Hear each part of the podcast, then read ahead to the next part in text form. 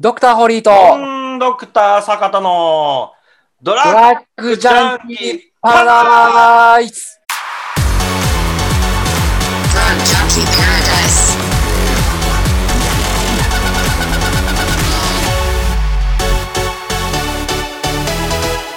Drug Junkie Paradise.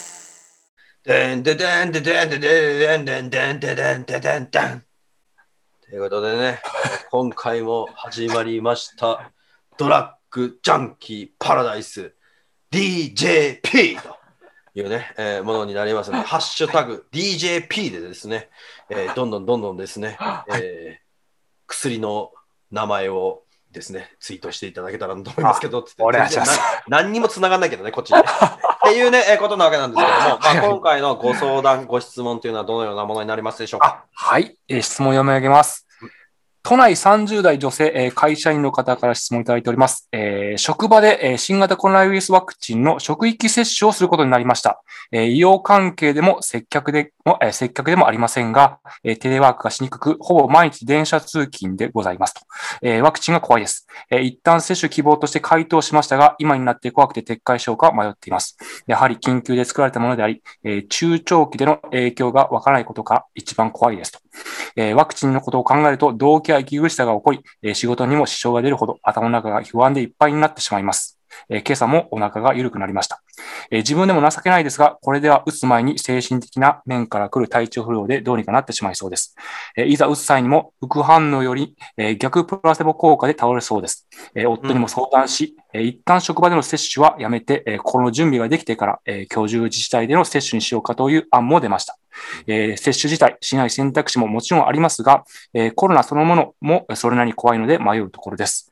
えー小さい子供がいるので、こんな不安に押し,、え押しつぶされている場合ではなく、笑顔でいたいのですが、何か良きアドバイスをいただけたら嬉しいですと来ております。なるほどですね。でもまあ、こういう方って、あはい。まあ、一定数といいますか、あはいはい。多いですよね。うんうんうん。でやはり当たり前なんですけど、副作用でこういうのありましたっていうものって、はいはいそ。ういう情報ってすごく多いじゃないですか。多いですね。そう思うと、はいはい。怖くて打てんばいと。うん。っていうのはうん。普通だと思います。あはいはいはいはい。なんです。だって、はいインフルエンザワクチンとかって、うんうんまあ言うてもそんなないというか、うん。うんうんじゃないですか。うんうん。だけどなんかまあ、まあなんていうんですかね、まあ細かなものではあるんだけれども、はいはいなんかはい。この、もう腕が痛いとか、うんうんうんうん。お腹が下るとか、うんうんうん気持ち悪くてしゃあないとか、うんうんあと熱がすごい1週間続いたとか、うんうんうんうん。まあいろいろ、まあそういうところばっかりやっぱ見ちゃうじゃないですか。ああ、まあ、やる前ってそうですね。でそうなると怖いのは当たり前なので、ねっていうところで、はいはい。堀さん、はいはいかがで。しょうか？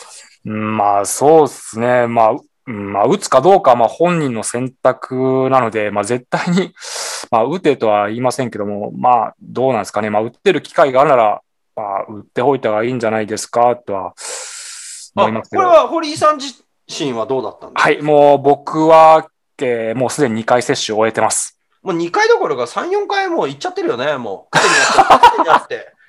今週も行っちゃるぜぐらいの感じで。やってると思うんですよ。まあ、それはね、まあ、そっちの業界の人なんで、はいはい。いち早くやってるとは思うんですけど、はいはいはいはい。で、その上でっていうのと、ご自身ですね、自分自身はこうだったっていうことと、はいはいあと。自分の周りはこうだったっていう話をちょっとしていただけたら、はいはいちょっといいかなと思うんですけども。そうですね。自分自身の場合は、まあ、えっ、と、まあ、打った時の副作用の話ですよね。はい。えっ、と、1回目はちょっと腕が痛かったぐらい、全然問題なく。で、2回目はちょっと倦怠感が翌日まで続いたぐらいですかね。まあ、1日経てばもうなんともなくっていう感じでした。まあ、倦怠感が出ても普通に、まあ、2回目、2回目打った後、まあ、翌日まで倦怠感残ってましたけども、普通にでも仕事をしてましたし、まあ、特に何の問題もなく、まあ、自分は終えました。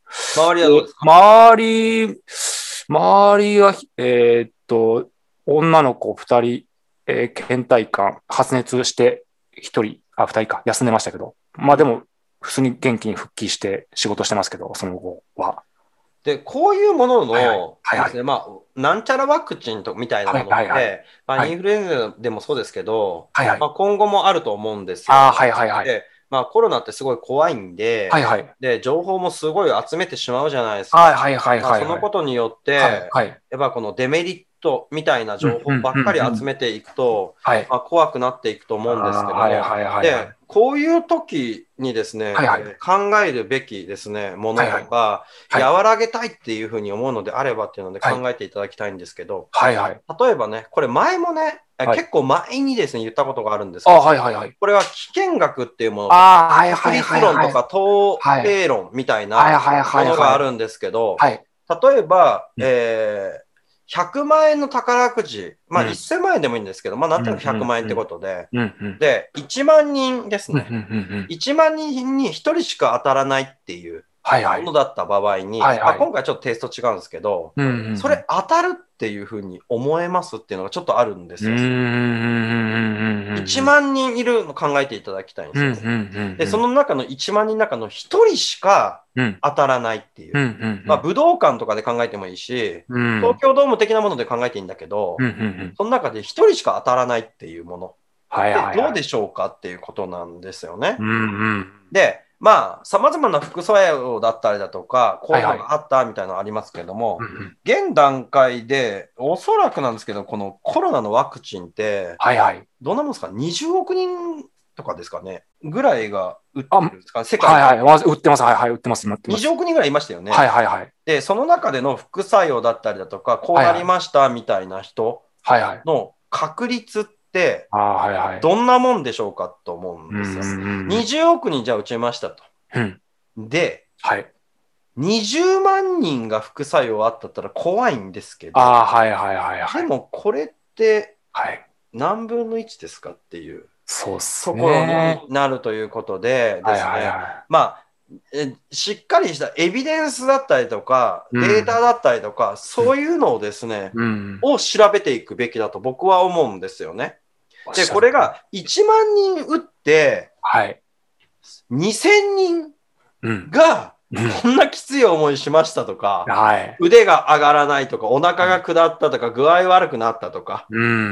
ですね、えーこういうようなものがあったときに、いはい。や、えー1万人中2000人、5人に1人でしょと。うんそれは自分もなる確率って結構高いんじゃないかな。っはいはいはいはい。ていうところで怖くはなると思うんですけど、うんうんうん。え、10万人に1人とか、はい。まあ、もっと言うと1万人に1人でもいいんですけど、はい。た場合って当たらなくないですかってそうですね。思うんですよね。ああとですね、まあもちろんね、まあそこでですね、あのうん最悪な結果みたいな、うんうん。になるっていうのは、まあもっともっとなんですよ。うんうん百万分の1とかね、うん。になるんですけど、うん。例えば、あのーまあ多くの方々といいますか、まあそれも1万分の1とか、はい。まあ言うてもまあ1000分の1とかね、はいはいはい。まあそういうような1000人に1人とか1万人に1人とか10万人に1人とかのレベルではありますけれども、はいはい。例えば具合悪くなる、うん。熱が出る、うん。吐き気した、腕が上がらないみたいなのあるじゃないですか。でもね、これね、さっきって言いますか、はいはい。あのね、前回お話ししましたけど、はいはい。リベルサルの場合はですね、おそらくですね、3人に1人ぐらいは吐き気するし、気持ち悪くなるんですよ、これ。なんです。便秘になるか下るかとか、その副作用っていうのは、おそらく30%ぐらいなんですよ。で、多分なんですけど、はいはいはいはい。副作用レベルは、うんうんうん。まあ、同じくらいじゃないかなってそのレベルです。そうっすね。で具合悪くなったとか、倦怠感だったりとか、そのレベルだったりとかするので、はいはいはい。まあ、もちろんだから打ってくださいってことじゃないですよ。だからこれは別に当たり前ですけど、その自分の自由なんで。そうっすね。ただ、まあ、やはりね、この、もうすでに20億人も打っていて、はいはいはいはい。で、か、つ、それで効果がありますよっていう方が多いわけです。はいはいはい。まあ、デメリットっていうだけを見ていけば、デメリットがすごく多く感じはするんだけれども、ですね、メリットっていうだけを見ていく場合は、メリットしか感じないみたいな。のがあるわけです。で、デメリこの場合のデメリットだけを見ていくっていうのをはい別なものに置き換えて考えた場合に、はい。宝くじをはい当たった人だけの情報を得ていくっていうのに近い。うんうんうん。したら、めっちゃ当たるっていうふうに思えるかっていうと、やはりそこはフラットになってってね。当たるわけないよねってはいはいはいはいところになるわけでしょ？うんうんうんだから、宝くじとかの場合はうんうん。ですね、なわけないよね、当たらないよねって思ってて、なぜ薬の場合とかワクチンの場合だけは、うん。自分はそうなるというふうに思えるんだろうかっていう。ああ、なるほど、なるほど。だからかなり確率は低かったりとかしますうんうんうんうん。で、そういうふうに言ってても、いや、私、結局はこうなりましたけどっていうのは、うん結局確率なんですけど、ただうんうん、和らげるとかですね、うんまあ、このやる前の話じゃないですか。うんうんうん。やる前っていうものでですね、まあもう本当にもう怖い怖い怖い怖いってなると思うんですよ。うん、なると思うんだけれどもうんうんうん、しっかりとですね、えデータっていうのをですね、見続けるっていうのが私はいいと思いますよ。確かに、そうですね。うんはいデータをですね、あの、しっかりと見ていくことによってですうんね、実際はメリットの方が多いっていうことに気づきます。